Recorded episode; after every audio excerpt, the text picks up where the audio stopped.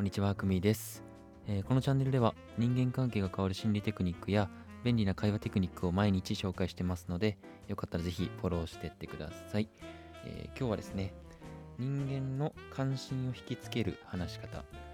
人間のってね、人の関心を引きつける、人のでした。関心を引きつける話し方っていうテーマで、えー、お話ししたいと思います。よろしくお願いします。え、まずですね、ゆっくり話した方が相手の記憶に残るみたいな、えー、ことを聞いたことある方もいらっしゃいますでしょうか。はい、というのは、えー、大きな間違いです。ねまあ、あのそういうケースももちろんあるんですけども、えーまあ、特に初対面の相手とか、えー、なんかまだ信頼を得れてない状態、え相手が自分のことを信頼していない場合は、え特に気をつけてください。えまあ、例えば、えまあ、仕事で、例えばお客さんに営業をするときですね、うん、相手はあなたのことを警戒しています。はいねえー、どんな風に警戒してるかっていうと、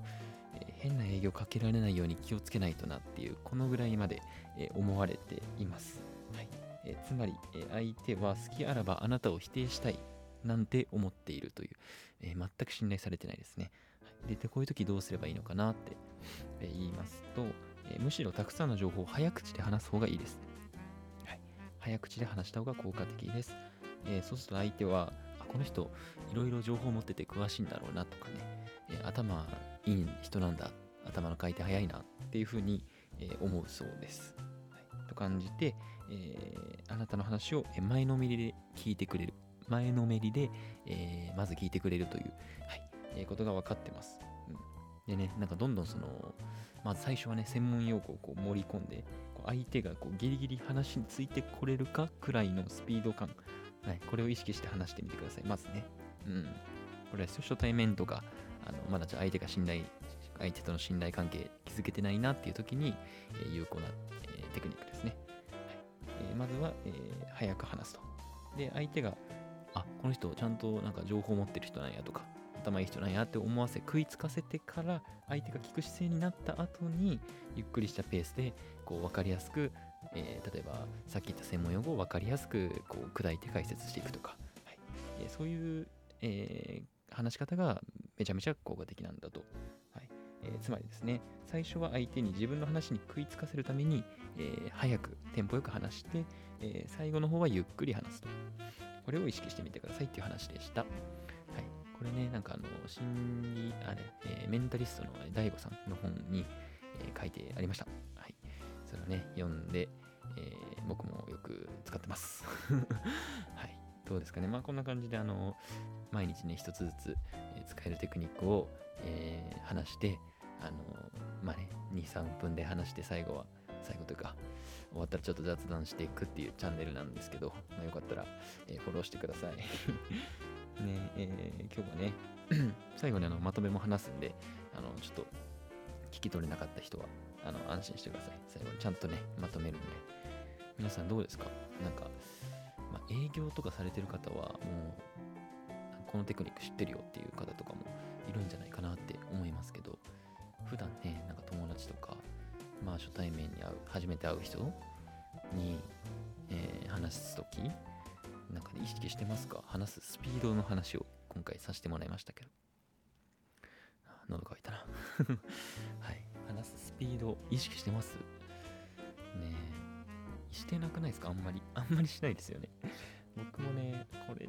このなんだろうテクニックというかこれまあ本で読む前は全くしてなかったですしまあ実際今もそんなにめちゃめちゃ意識してるかって言われたらしてないんですけど、うん、よっぽどねちょっとこうこの人にはちゃんと見られたいなとか、うん、信頼されたいなって時はあのよく使ってます。うん。かね、あの、僕も今社会人なんでね、あの、なんお客さんと話すとき、あの結構あるんですけど、やっぱりね、なんか人間、まあ、仕事とか、仕事の関係か限らず、うん、やっぱこう、専門用語でバーって話すときに、話したとしても、なんかね、ついてくるんですよ、向こうは。なんかついて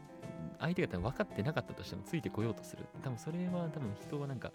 なん、バカだと思われたくないみたいな、そういう心理があるじゃないですか。ありません？僕は結構あったりしますね。なんか、相手が何言ってるか分かんなくても、うん、はいはいはいとか言っちゃったり、あんまりね、良くないんですけど、はい、そういう時あるんですけどね。そういう人やっぱ結構多いんで、うん。で、はい、なんか自分がこうバーっと相手がこう、もしかしたらついてこれないんじゃないかっていうペースで話して、相手がまあ、なんやろ、まあ黙ってるかなんか合図言ってくるかわかんないですけど、でその後に、えー、こう噛み砕いてゆっくり話してあげる。うん、ちょっとおさらいみたいな感じでね。これがね、めちゃめちゃ効果的ですね。相手の頭にスッとこう僕の話が入っていくっていう。はい。うん、どうですかね、皆さんは。使ったことありますか？うん、たくさんの情報を入れるといいって書いてありましたね。別の DAIGO さんのなんか動画みたいなので言ってたんですけど、専門用語をやっぱ入れるといいらしいですね、やっぱり。うん、最初はね。ちょっと相手がわからないであろう専門用語をパーンと言ってその後にその専門用語を噛み砕いて説明するっていうこの流れがめちゃめちゃ効果的らしいです僕そこまでねまだなんだろうなんか計画的に話なんか話すほどのスキルがないんですけどうん回なんかやってみるといいと思います。なんか、うん、なんか気がねなく話せる友達にねとりあえず。話すスピードね。今回そういう話をさせていただきました、ね、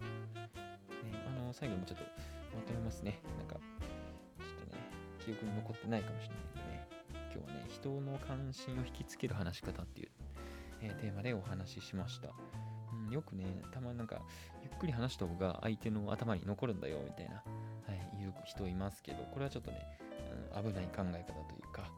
特に今回この初対面の、え、相手で信頼されてない場合、うん、まだ信頼関係が築けてない場合は、あの、